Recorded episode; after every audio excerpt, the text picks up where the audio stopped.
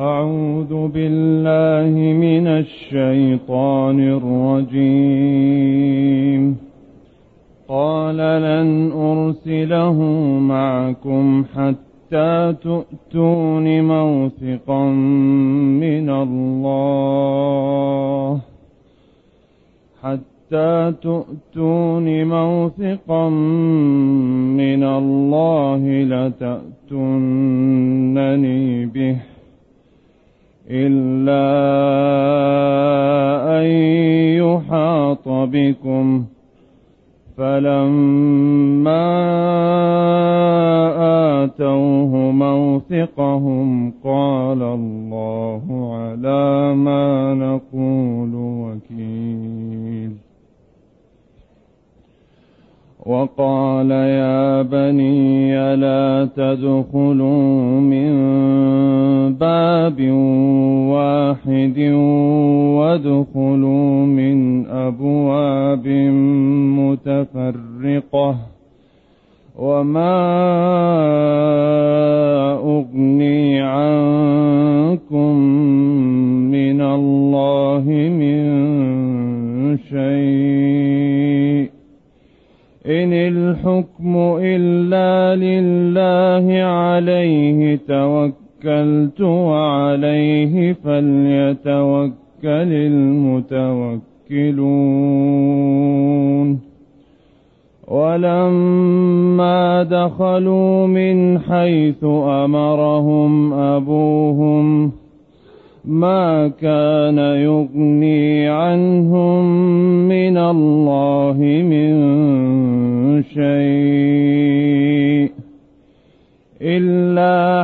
حاجة في نفس يعقوب قضاها وإنه لذو علم لما علمناه.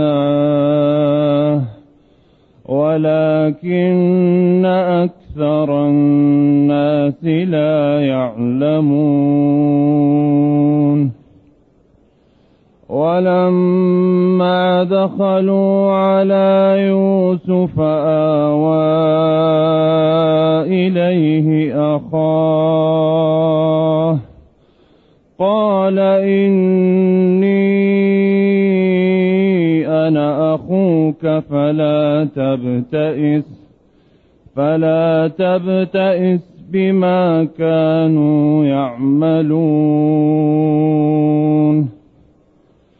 فلما جهزهم بجهازهم جعل السقاية في رحل أخيه ثم أذن مؤذن أيتها العير إنكم لسارقون قالوا وأقبلوا عليهم ماذا تفقدون قالوا نفقد صواع الملك ولمن جاء به حمل بعير ولمن جاء به حمل بعير وأنا به زعيم. قالوا تالله لقد علمتم ما جئنا لنفسد في الأرض وما كنا سارقين. قالوا فما جزاؤه إن كنتم كاذبين. قالوا جزاؤه من وجد في رحله فهو جزاؤه. فهو جزاؤه كذلك نجزي الظالمين. فبدأ بأوعيتهم قبل وعاء أخيه ثم استخرجها من وعاء أخيه. كذلك كدنا ليوسف ما كان ليأخذ أخاه في دين الملك إلا أن يشاء الله.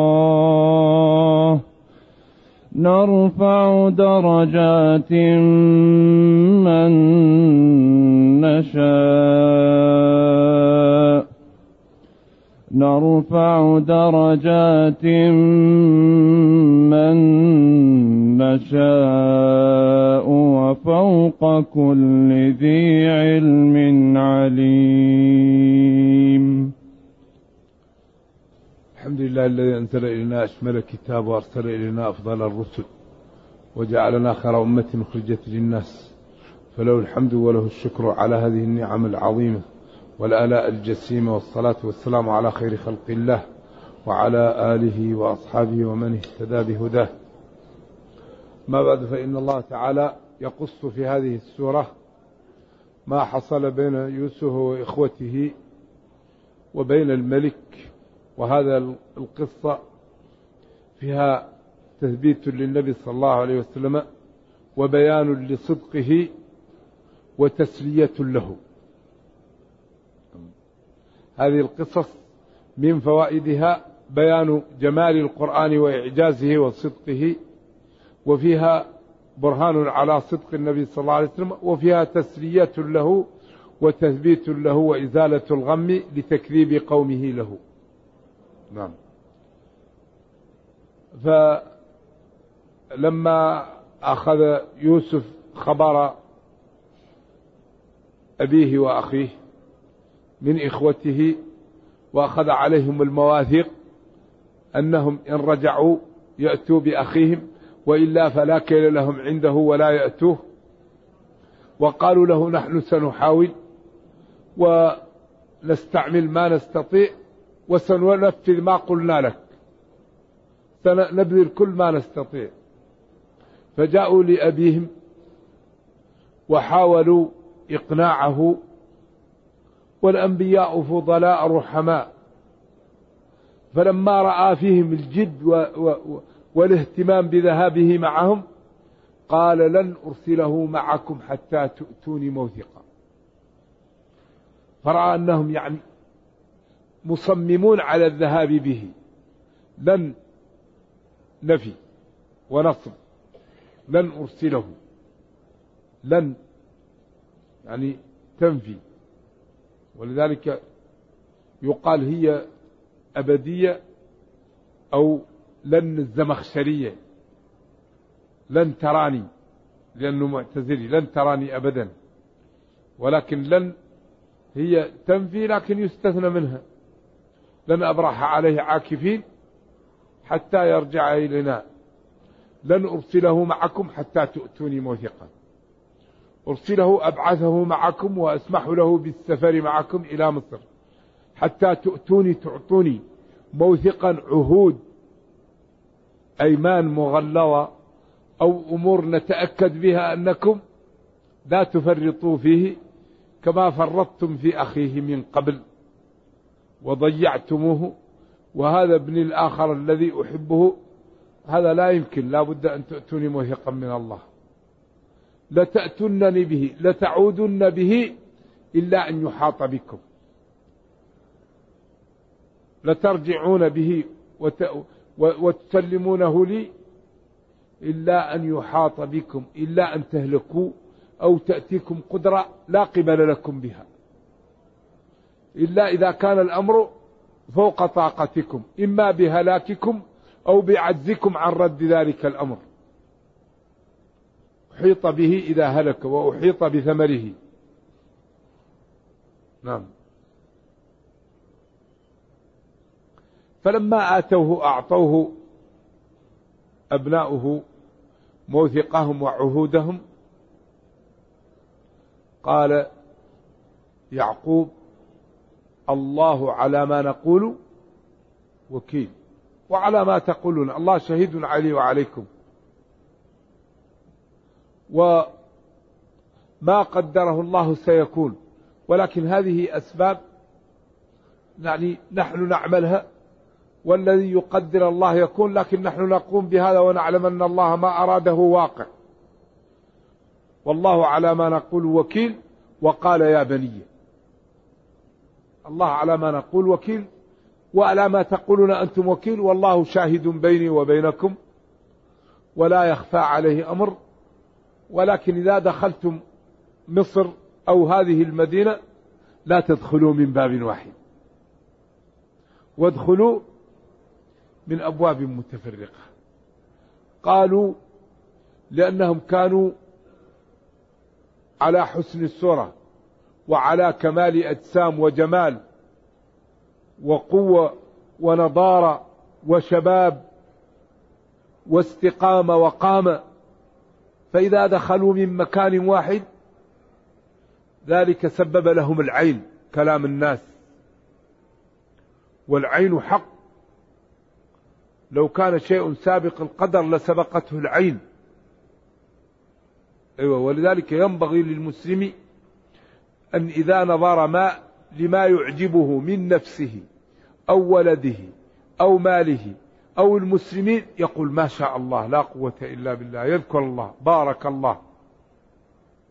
لا قوة إلا بالله.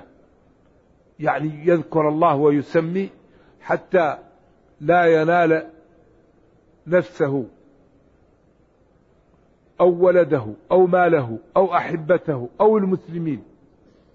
لذلك ينبغي للإنسان أن يتكايس من العين ومن الكلام في الناس. والنظر في الناس. فإذا رأى ما يعجبه من نفسه يقول ما شاء الله. وإذا رأى ما يعجبه من ولده يقول ما شاء الله. وإذا رأى ما يعجبه من ماله يقول ما شاء الله. وإذا رأى ما يعجبه من المسلمين يقول ما شاء الله. إذا يا بني لا تدخلوا من باب واحد. وادخلوا من أبواب متفرقة. حتى لا ينظر إليكم من فيه حسد أو من عنده نفس شريرة أو ينظر إليكم اللصوص قادمون مع بعض فيؤذونكم. لكن إذا جئتم وأنتم متفرقون كان ذلك مدعاه لعدم العين ولعدم نظر اللصوص والسراق إليكم. بعدين قال وما أغني عنكم من الله من شيء. أغنى يغني إذا سد. لا أسد عنكم من الله إذا أراد بكم شيء. لأن الأمر له والحكم حكمه وما أراده فعله.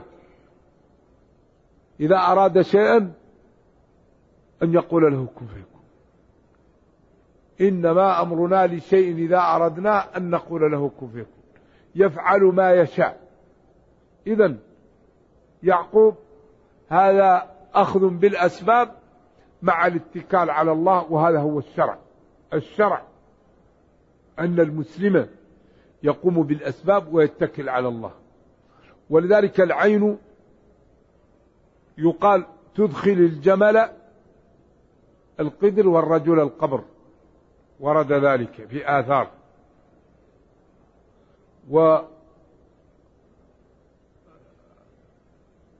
بعض الناس يكون عنده حسد وعنده نفس غير طيبة فهذا إذا نظر في شيء أو تكلم فيه قد يتضرر صاحبه.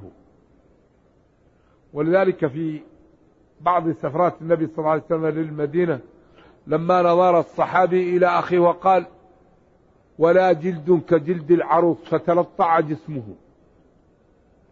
فقال أيقتل أحدكم أخاه؟ فأمره بأن يغسل له يديه ويتمضمض وقدميه ومراقه ثم يغتسل بذلك فشفي فلذلك ينبغي للمسلم إذا اتهمه شخص بالعين وقال له اغسل لي يقول حاضر ولا يغضب. يغسل له هذه الأمور و ينبغي للإنسان أن يحافظ على إخوانه كما يحافظ على نفسه. لأنه في الحديث الصحيح لا يؤمن أحدكم حتى يحب لأخيه. هل تريد أحد أن يصيبك بعينه أو بنفسه؟ فكذلك أنت ينبغي أن تحب لإخوانك ما تحب لنفسك. والإنسان يتكايس. ولذلك قال تعالى قل للمؤمنين يغضوا من أبصارهم. هذا البصر إذا نفذ مشكلة. مشكلة على صاحبه ومشكلة على الآخرين. نعم. وما أغني عنكم. لا أرد عنكم من الله من شيء. الله هو اللي يدفع وهو اللي يعطي وهو القاهر. وإنما هذا أمر لأجل السبب. إن الحكم إلا لله. إن ما في. الحكم الأمر والقضاء. الله هو المعبود بحق. إذا كل شيء بيد الله. ما الحكم إلا لله. هو الذي ما أراده فعل وهو الذي يفعل ما يريد ولا معقب لقضائه. خلاص كتب الحكم لله.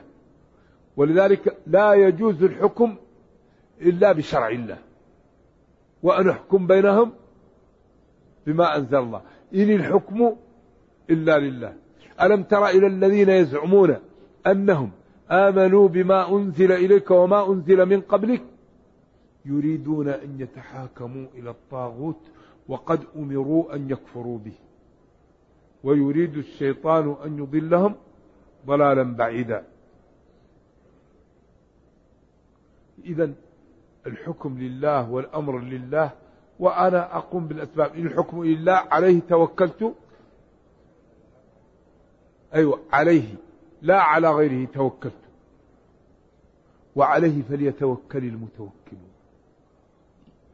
الاتكال على الله له حقيقة. فالذي يتوكل على الله الله يحفظه. الله يحميه. يصلح له دنياه يصلح له أخراه. يدفع عنه الأعداء يعطيه ما يريد. لأن الله يقول ومن يتوكل على الله فهو إيش؟ حسبه. إيش معنى حسبه؟ كافي. طيب الله لا يخلف الميعاد. اذا معناته توكل غير صادق. توكل ناقص. لأن التوكل يكون أول شيء بالقيام بالأسباب. تقوم بالأسباب وتتوكل على الله.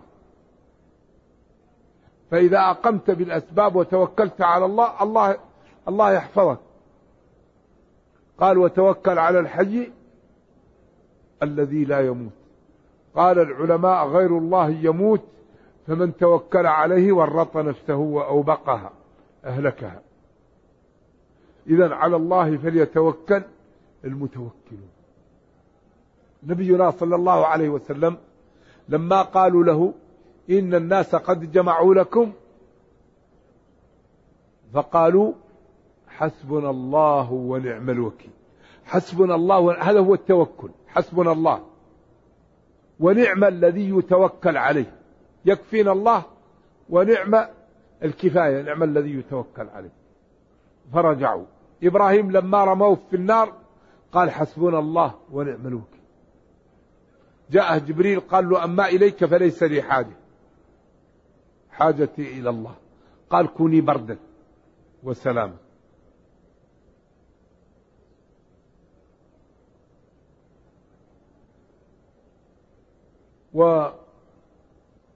والتوكل درجة من الإيمان واليقين يعطيها الله لبعض الخلق. ولكن الله يمن على من يشاء من عباده. وليس ينافي التوكل القيام بالأسباب لأن الله لما خلق الخلق خلقه بإيش؟ بقانون الأسباب. كل شيء له سبب.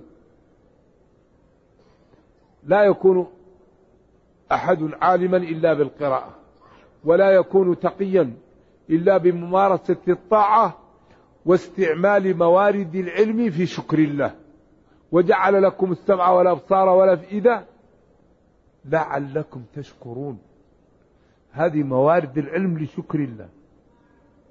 فالمسلم يقوم بالأسباب ويتوكل على الله والله يعطيه. ولذلك قال جل وعلا أوفوا بعهدي. أوفي بعهدكم. أوفي. ومن أصدق من الله حديثا. قوله الحق لا يخلف الميعاد. ادعوني أستجب لكم. لذلك طرق الخير وطرق النجاة وطرق الفوز واضحة جدا وسهلة لمن وفقه الله. لكن الإنسان إذا كان لا يقوم بالأسباب الصلاة لا يهتم بها الصوم لا يهتم به الوالدين لا يهتم بهم الجيران لا يهتم بهم المال الأكل لا يهتم بأن يأكل الحلال. طيب إذا دعا كيف يستجاب لمن دائما أكله حرام؟ إن الرجل يطيل السفر أشعث أقبر. ومأكله حرام ومشربه حرام وغذي بالحرام. يا ربي يا ربي. كيف يستجاب لذلك؟ لذلك الذي يريد أن يستجاب له لا يأكل إلا الحلال. أطم مطعمك تستجب دعوته. أطم مطعمك كم واحد منا الآن يحرص على أن يأكل الحلال؟ ذلك كل شيء بثمنه. فأخطر شيء نواجهه عدم الاهتمام بالأكل. لأن اللحم إذا نبت من الحرام يقسى القلب. ترد الدعوة. يتكاسل الإنسان عن الصوم وعن الصلاة وعن العبادة. في في فيجثم عليه الشيطان. فيكون هذا سبب عياذا بالله في الضلال وفي البدع وفي الفسوق وفي وكل ما عمل الإنسان المعصية المعصية تدعو للمعصية والمعصية تدعو للمعصية. كما أن الحسنات تدعو للحسنات. وعلى الله فليتوكل المتوكلون. وعليه فليتوكل المتوكلون. ولما دخلوا هنا ولما دخل إخوة يوسف مصر من حيث أمرهم أبوهم متفرقون ما كان يغني عنهم من الله من شيء إلا حاجة في نفس يعقوب وهو خوفه عليهم وأنهم لا يدخلون من باب واحد حتى لا يقعوا في العين أو في مهلكة. قضاها وهي تنفيذ ذلك وهو أن يقول لهم ما يريد أن يقول لهم حتى يكون ذلك سببا في سلامتهم. وإنه أي يعقوب لذو لصاحب علم لما علمناه. أقوال كثيرة في هذه الآية لذو علم لما علمناه وهي تدور حول أنه يعمل بعلمه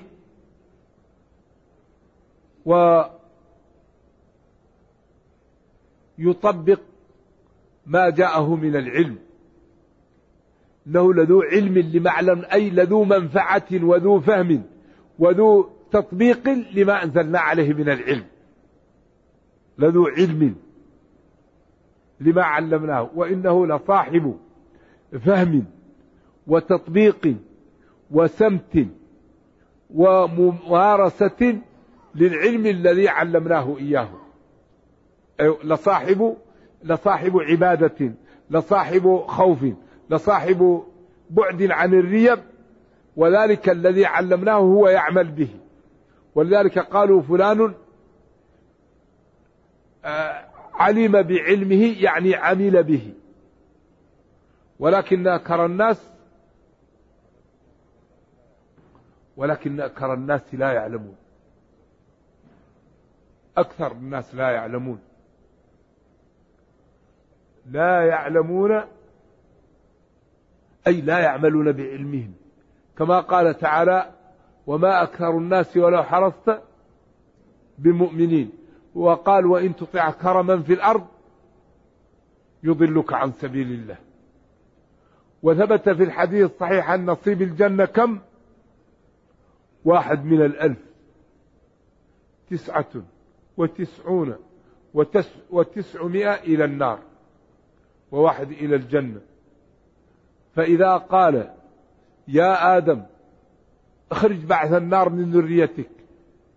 فإذا قال تسعة وتسعين يوم ذلك اليوم تذهل كل مرضعة عما أرضعت وتضع كل ذات حمل حملها وترى الناس سكارى وما هم بسكارى ولكن عذاب الله شديد. في هذا اليوم يحصل هذا. لذلك النجاة النجاة. ولكن أكثر الناس لا يعلمون ولما دخلوا على يوسف. وحين دخلوا على يوسف آوى إليه أخاه بنيامين. قال له يوسف إني أنا أخوك. وهنا للعلماء أقوال. قول أخوك في المحبة. والقول الذي يظهر من النصوص إني أنا أخوك يوسف. فلا تبتئس فلا تيأس ولا تحزن بما كانوا يفعلون. قال له إذا أنا لا أفارقك. أنت يوسف؟ قال أنا يوسف. قال لن يذهب سوادي عن سوادك.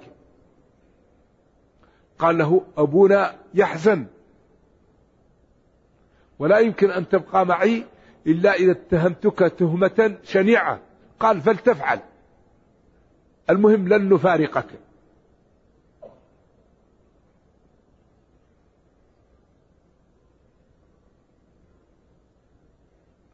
قال له إذا انت قال نعم. إذا أنا أخوك شقيقك يوسف وما كانوا يعملوه لا تحزن وعملوا لنا. والله تعالى عوضنا وأكرمنا. فلما جهزهم بجهازهم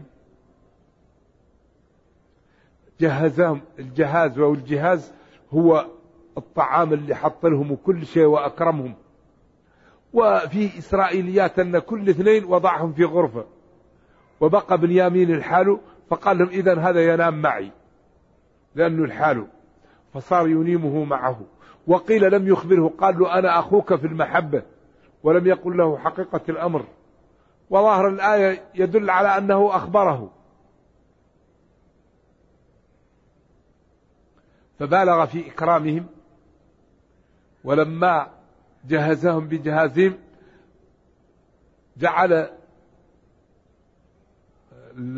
الصاع الذي يكيل به سواء صاع من ذهب أو من فضة أو له وزن كبير أو له اعتبار عندهم وضعه في متاع أخيه بنيامين. جعل السقاية في رحل أخيه الذي هو الصواع هذا. وتركهم حتى خرجوا من القرية وانفصلوا. فنادى مناد أيتها العير إنكم لسارقون. أيتها العير إنكم لسارقون. أيتها العير إنكم لسارقون. صارت مشكلة هذه.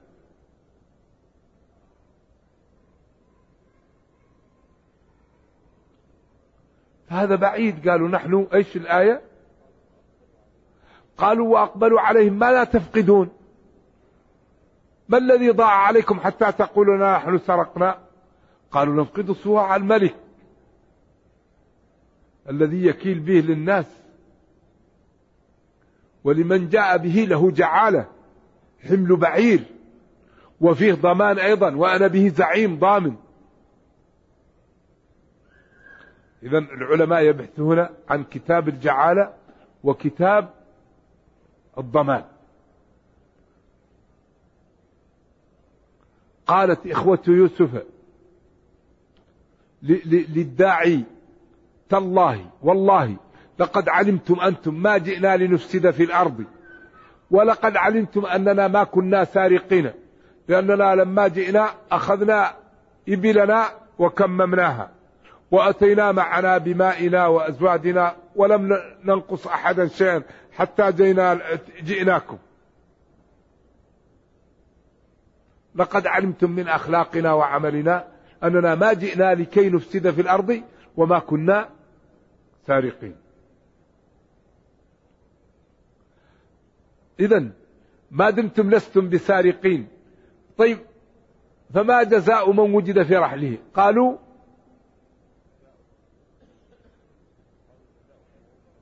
قالوا فما جزاء من وجد في رحله.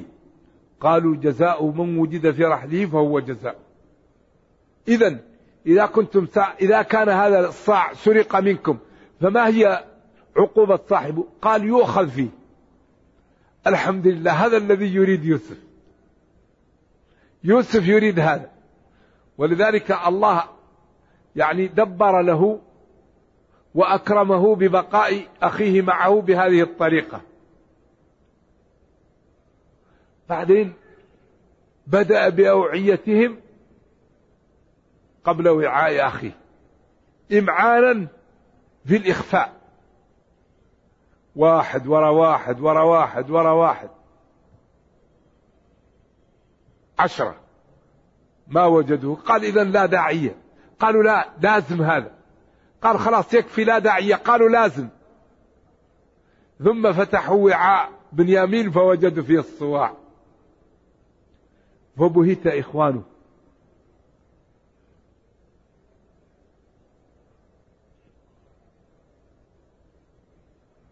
فقالوا كيف تفعل فينا هذا؟ قال هذا وضعه من وضع لكم المتاع. لما رجعتم لبلدكم وجدتم الأشياء التي اشتريتم بها في من وضعها وما فهموا.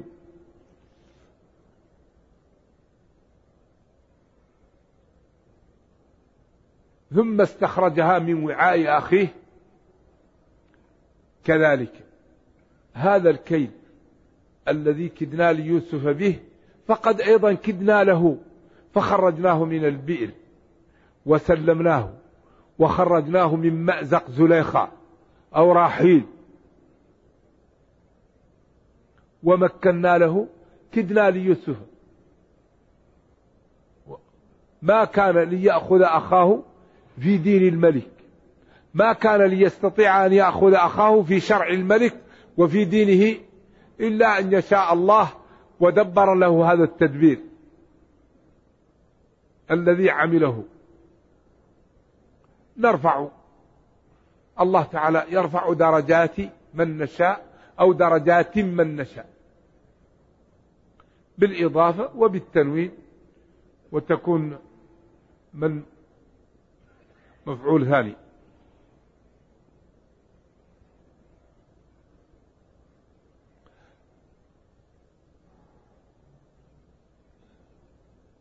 وهذا من الله تعالى بيان لنبينا صلى الله عليه وسلم فإن كذبك قومك وأقرباؤك وآذوك فإن يوسف كذبه إخوته وعذبوه وسجنوه وباعوه وها هو أصبح نبيا ملكا. فأنت العاقبة لك والعاقبة للمتقين ولا تحزن وسر على ما أمرك الله به والعاقبة للمتقين. لذلك كل من يتقي الله ويصبر فإن ما يريده يناله. كل مسلم صبر واتقى الله ينال مطلوبه. وأغلب ما يعوق المسلمين ويضرهم هو المعاصي. لا يوجد شيء في هذه الدنيا أضر من المعاصي. شؤم المعصية يضيع العمر. شؤم المعصية يضيع المال. شؤم المعصية يضيع الولد. كل مشكلة سببها المعاصي. فلذلك فلنبتعد عن المعاصي. ولنعلم أن طاعة الله تعالى ينال بها ينال بطاعة الله كل خير. الذي يطيع الله يعطيه يوفقه يجعل المال القليل مبارك العمر القليل مبارك الولد القليل مبارك يجعل لك الذكر الحسن الذي يطيع الله إذا مات يكون كالغائب قديم على أهله. أما العصيان صاحبه دائما في شقاء عياذا بالله وإذا مات يكون كالمجرم أخذته السلطة. فلنطيع الله ولنعمل بشرع الله ولنعطي وقتا لدين الله. لا بد أن نعطي وقتا لهذا الدين نقرأه. هذا القرآن أوامر ونواهي وأحكام وآداب وأخلاق وتربية. جمال وحسن رائع. لا بد أن نعطيه وقتا لكتاب ربنا. فإذا فعلنا ذلك ما أردناه والله يعطيه إيانا. وما خفنا منه والله يدفع عنا والله قادر ولا يضيع. أجر من أحسن عملا هذا يوسف ابتلي بإخوته وابتلي بزليخ وابتلي وابتلي وبعدين ها هو أصبح أعطاه الله كل شيء ودفع عنه كل شر بتقوى الله. نبينا صلى الله عليه وسلم تكالبت عليه كل العرب. وحاولوا بتقوى الله وبالاعتماد على الله نصره وأعزه وأصبح يعني دينه لا تغرب عنه الشمس لكن نحن إذا استقمنا على الدين الله يقوينا. وإذا تركنا الدين نرجع لما كنا عليه. إن الله لا يغير ما بقوم حتى يغيروا ما بأنفسهم. وثقوا تماما أن العبد إذا كابد الطاعة ومارسها واجتهد فيها الله يعطيه ما يريد. هذه الصلاة تأخذ الوقت. الله قال وأمر أهلك بالصلاة واصطبر عليها. بعدين ماذا قال؟ لا نسألك رزقا نحن نرزقك الله الذي يرزقك. لا تقول الصلاة تأخذ وقت. والمال لا ينال إلا بالوقت. أنت صلي كما أمرتك ولا يهمك الرزق نحن نرزقه. قال العلماء أكبر أسباب الرزق الصلاة. الاستغفار. يأتي بالأولاد ويأتي بالمال ويأتي بالمطر. استغفروا ربكم إنه كان غفارا. يغفر يرسل السماء عليكم مدرارا. ويمددكم بأموال وبنين ويجعل لكم جنات ويجعل لكم أنهار. ما لكم لا ترجون لله وقارا. لذلك أخطر شيء عدم العمل. فلنعمل بطاعة الله. وأن نفهم شرع الله. وما أردناه أعطاه لنا ربنا. وما خفنا منه حمانا الله منه. والله لا يضيع أجر من أحسن عملا. الغريب أن كثير من المسلمين لا يحفظ سورة البقرة. كثير من المسلمين يجلس الشهر والشهرين وما يعمل ختمة للقرآن. يمكن لا يختم القرآن إلا في رمضان. القرآن نور نور كتاب معجزة خالدة. السنة جوامع كلم. هذه السنة عجيبة. فالمسلم ينبغي أن يعطي وقته بعض من وقته لدينه يعلم ما الواجب ما الحرام. فإذا عمل ذلك الله يعوضه في هذا الوقت الذي يعطيه للدين. نرجو الله جل وعلا أن يرينا الحق حقا ويرزقنا اتباعه وأن يرينا الباطل باطلا ويرزقنا اجتنابه وأن لا يجعل الأمر ملتبسا علينا فنضل. اللهم ربنا أتنا في الدنيا حسنة وفي الآخرة حسنة وقنا عذاب النار. اللهم اختم بالسعادة آجالنا وقرم بالعافية غدونا وآصالنا واجعل إلى جنتك مصيرنا ومآلنا. اللهم يا حي يا قيوم برحمتك نستغيث. أصلح لنا شأننا كله ولا تكلنا إلى أنفسنا طرفة عين. سبحان ربك رب العزة عما يصفون وسلام على المرسلين والحمد لله رب العالمين. وصلى الله وسلم وبارك على نبينا محمد وعلى آله وصحبه والسلام عليكم ورحمة الله وبركاته. الله يحييك. الله يحييك يا مرحبا. كرمك الله. الله يحفظك. الشيخ الله يجزيك خير. كرمك الله. الله يحفظك. هذا أخ من إخواننا يقول إنه إمام مسجد. ويقول أرجو منك نصيحة وما هي السنة؟ أن أقرأ في الصلوات الخمس. الإمام لا يطيل.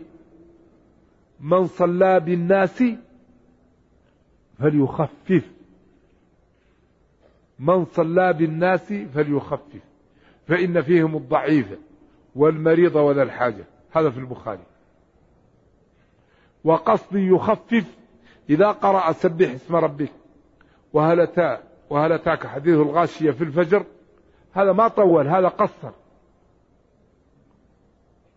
فالتقصير والتطويل أمر نسبي لكن الذي يصلي بالناس ليخفف. قال له ألا صليت بسبح هل أتاك؟ ولذلك معاذ لما كان يصلي مع النبي صلى الله عليه وسلم وهو شاب ويذهب ويصلي بقومه ويطول فكان رجل صاحب ظهر فانفلت وصلى لنفسه ونام فقالوا نافق فلان. فقال لا. هذا يطيل وأنا عندي ظهر وأتي تعبان قال له أفتان يا معاذ؟ أفتان يا معاذ؟ من صلى بالناس فليخفف. فإن فيهم الضعيف والمريض وذا الحاجة. أنا سمعت بعض الكبار يدعو على بعض الأئمة يقول الله لا يبارك له قوي وأنا ركبي تعورني وهو يطول فينا. هيجوز مشكلة يمكن يدعو عليه. هو مظلوم يطول يقرأ لكن إذا قرأ بسبح وهلتاك ومثل هذا ليس مطولا. لكن إذا عرف الإمام أن المأمومين لا, يست... لا يريدون التطويل يصلي بقصار السور. وإذا عرف من المأمومين أنهم يريدون التطويل ولم يكن فيهم المسجد أهل معروفين يعمل لكن الأولى أن الذي يصلي بالناس يخفف. من صلى بالناس ومن صلى بنفسه فليفعل ما يشاء بنفسه. أما الإمام إذا صلى بالناس فليخفف. الأمر الثاني يحافظ على طهارته وينصح للمأمومين لأنه هو لأنه هو مؤتمن. يدعو لهم وينصح لهم ويحافظ على وضوئه. وعلى صلاته ويعرف كتاب الاستخلاف وكتاب الصلاة وكتاب السهو. يعني أبواب من الصلاة ضروري يتعلمها. باب السهو باب الاستخلاف باب الجماعة ويعلمه لمن, لمن وراءه حتى إذا أخطأ لا يسبب له مشاكل. ويكون يعرف أنه راعيا. الإمام أمر عظيم. فهو ينبغي أن ينصح للمأمومين. فإذا أخلص من صلى وراءه يستقيم. الإمام الصالح من صلى وراءه الله يجعل فيه الإيمان يجعله طيب. ذلك ينبغي لمن كان إماما أن يتقي الله في من وراءه. فلينصح لهم وليخلص لهم وليحافظ على طهارته طهارة الحدث وطهارة الخبث وعلى النية وعلى الإخلاص وعلى الخشوع. حتى ينتفع من وراءه. نعم. يقول المختصرات في التفسير ما رأيك فيها؟ مختصرات في التفسير طيبة ولكنها تحتاج إلى شيخ يشرحها. من المختصرات الطيبة كتاب الجلالين. وفي بعض التأويل لا يخفى على طلاب العلم وغير المتعلم لا يفهمه. نعم. وفيه من أنفع المختصرات تفسير البغوي.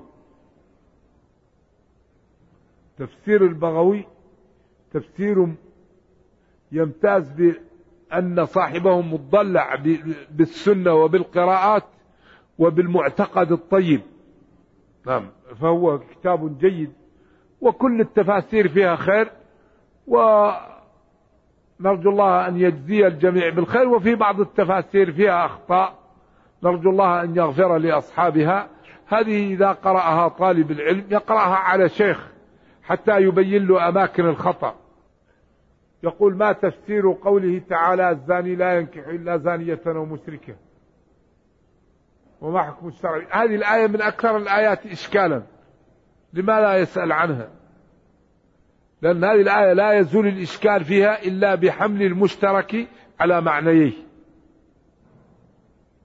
يزول أو يخف الإشكال. لأن سبب نزول الآية يدل على أن ينكح يتزوج. وسياق الآية يدل على أن ينكح يطأ. إذا الآية فيها إشكال يزول بحمل ينكح في الآية على معنيين على يطأ ويتزوج. ويكون الزاني لا ينكح إلا زانية بمعنى لا يتزوج الزاني إلا بزانية. أو مشرك أي لا يطع المشرك إلا مشرك. لأن المشرك لا يجوز له أن يتزوج الزانية المسلمة. والزانية المسلمة لا يجوز لها أن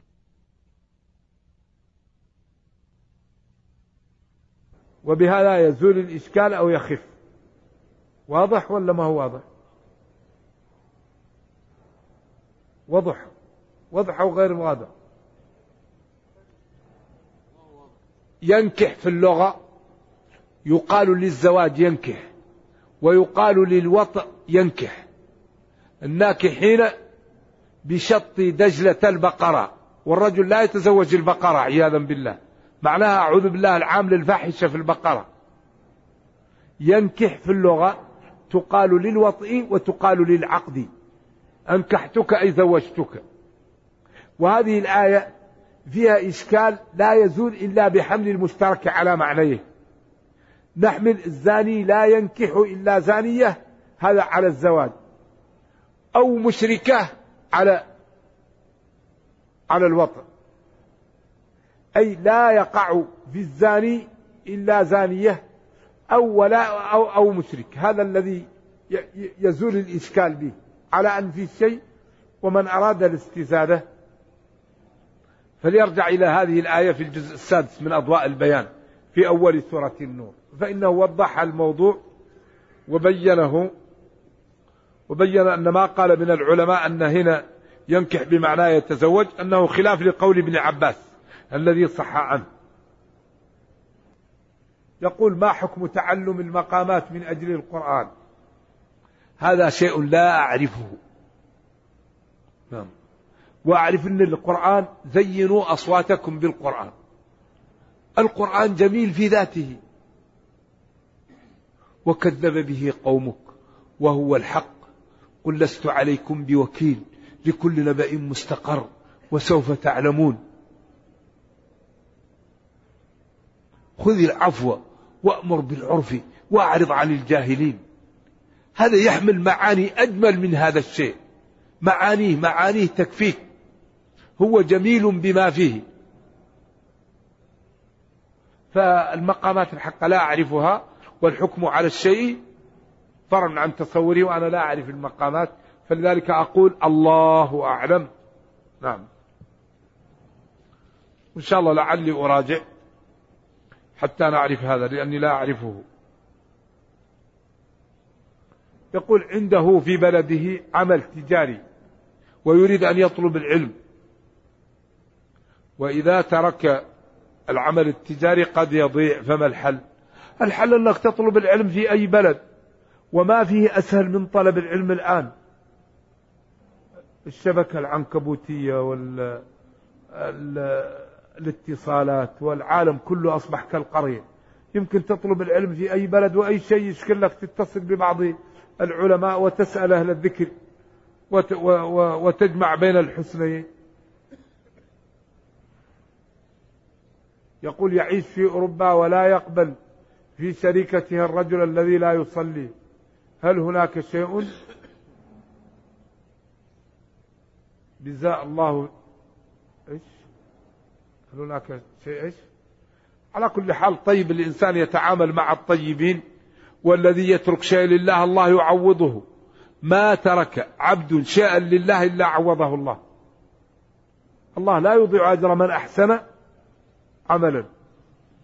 ولكن إذا كان هذا يشتغل يمكن أن تدعوه بدل من أن تفصله قل له صلي حاول أن يكون شريكة أن تكون شريكتك سببا في هدايتهم. نعم.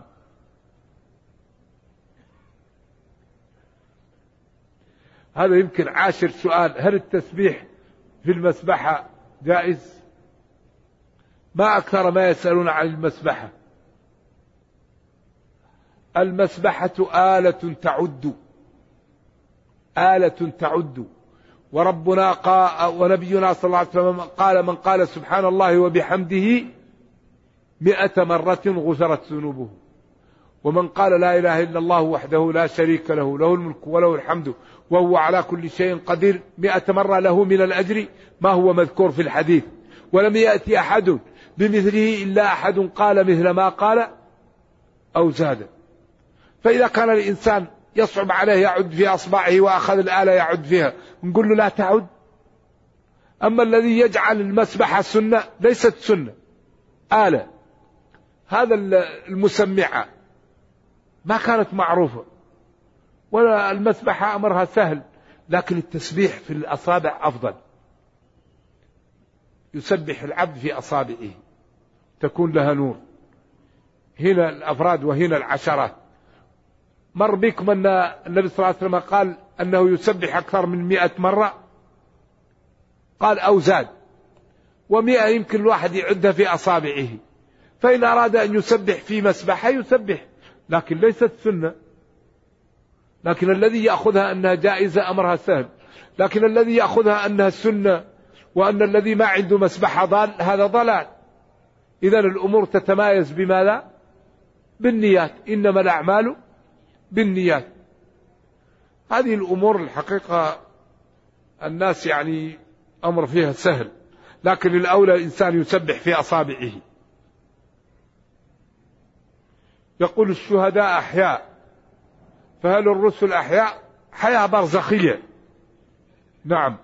ولا تحسبن الذين قتلوا في سبيل الله أمواتا بل أحياء عند ربهم يرزقون. هذه حياة برزخية. والأمور الغيبية نحن نؤمن بها ولا نتعدى النصوص. ما قاله الله نقوله وما سكت عنه الوحي نسكت. الشهداء أحياء والأنبياء أحياء لكن حياة برزخية. لا يعلمها إلا الله. نعم. يقول هذا أيضا عنده شركة في بلد وإذا تركها تضيع وهو يريد أن يطلب العلم. طلب العلم سهل. وبالأخص أنت عندك شركة جزء من من من دخل الشركة أطلب به العلم وأتي لك بواحد يعلمك في بيتك أو في محل الشركة. الأمر سهل. يقول لا شك أن المعاصي تزيل النعم وهل يمكن أن ترد النعم المسلوبة بالمعاصي؟ وكيف السبيل إلى ذلك؟ جزيتم خيرا. لا. الحق المسلوب لا يرد بالمعاصي وإنما يرد بالطاعة. بالطاعة. عمر كان إذا أراد أن يشيع العسكر الجيش يقول لهم لا أخاف عليكم إلا الذنوب لا أخاف عليكم العدو. ويوم الأحزاب لما تكالبت على أهل المدينة كل العرب كان كل من في الأرض يقاطع أهل المدينة. وجاءوا من فوق المدينة ومن أسفلها. حتى بلغت القلوب الحناجر. قام المسلمون بواجبهم فأنزل الله الملائكة والرياح ونصر المسلمين وهزم الأحزاب وامتن عليهم وقال يا أيها الذين آمنوا اذكروا نعمة الله عليكم إذ جاءتكم جنود فأرسلنا عليهم ريحا وجنودا لم الذي يهزم بالرياح والملائكة ينبغي أن تمتثل أوامره. تجتنب نواهي. يطاع فلا يعصى ويشكر فلا يكفر ويذكر فلا ينسى. إذا طريق واضحة وأكبر مشكلة تعيشها الأمة الآن الأمة المسلمة. مليار وستمائة مليون. مشكلتهم الحقيقية أوامر معطلة ونواهي منتهكة. هذه هي مشكلة الأمة. مليار وستمائة مليون في المحافل. مليار وستمائة مليون. لكن أعدوا. أين المسلمين من هذا الأمر؟ تعاونوا. أين المسلمون من هذا الأمر؟ ولا تنازعوا. أين المسلمون من هذا النهي؟ ولا تنابزوا. أين المسلمون؟ ولا يغتب بعضكم بعضا. أوامر معطلة ونواهي منتهكة هي التي قوضت الأمة. فإن أردنا أن نعود لمكانتنا نفعل الأوامر ونجتنب النواهي ونعود إلى عزتنا.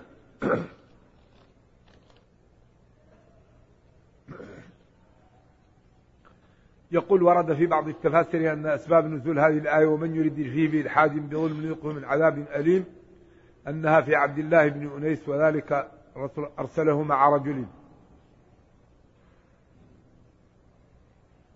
إلى رجل لا أنا لا أعرف هذا أعرف أن الآية عامة.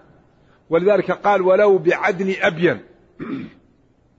ولو بعدن أبين. الذي يريد الإلحاد بمكة ولو هو خارج مكة تغلظ عليه العقوبة. ولذلك هذه مكة ليست غيرها. مكة اسمها بكة تبك أعناق الرجال. خطيرة. والصحابة. لماذا لا يسكن في مكة الصحابة؟ صلاة واحدة خمسة وخمسين سنة وخمسة شهور وسبعة عشر يوم. صلاة واحدة في مكة. من عمر الإنسان. صلاتين في مكة مئة وعشر سنوات وزيادة. صلاتين فقط. هذا حوش. لكن مشكلة مكة. بن عباس ليش يروح للطائف؟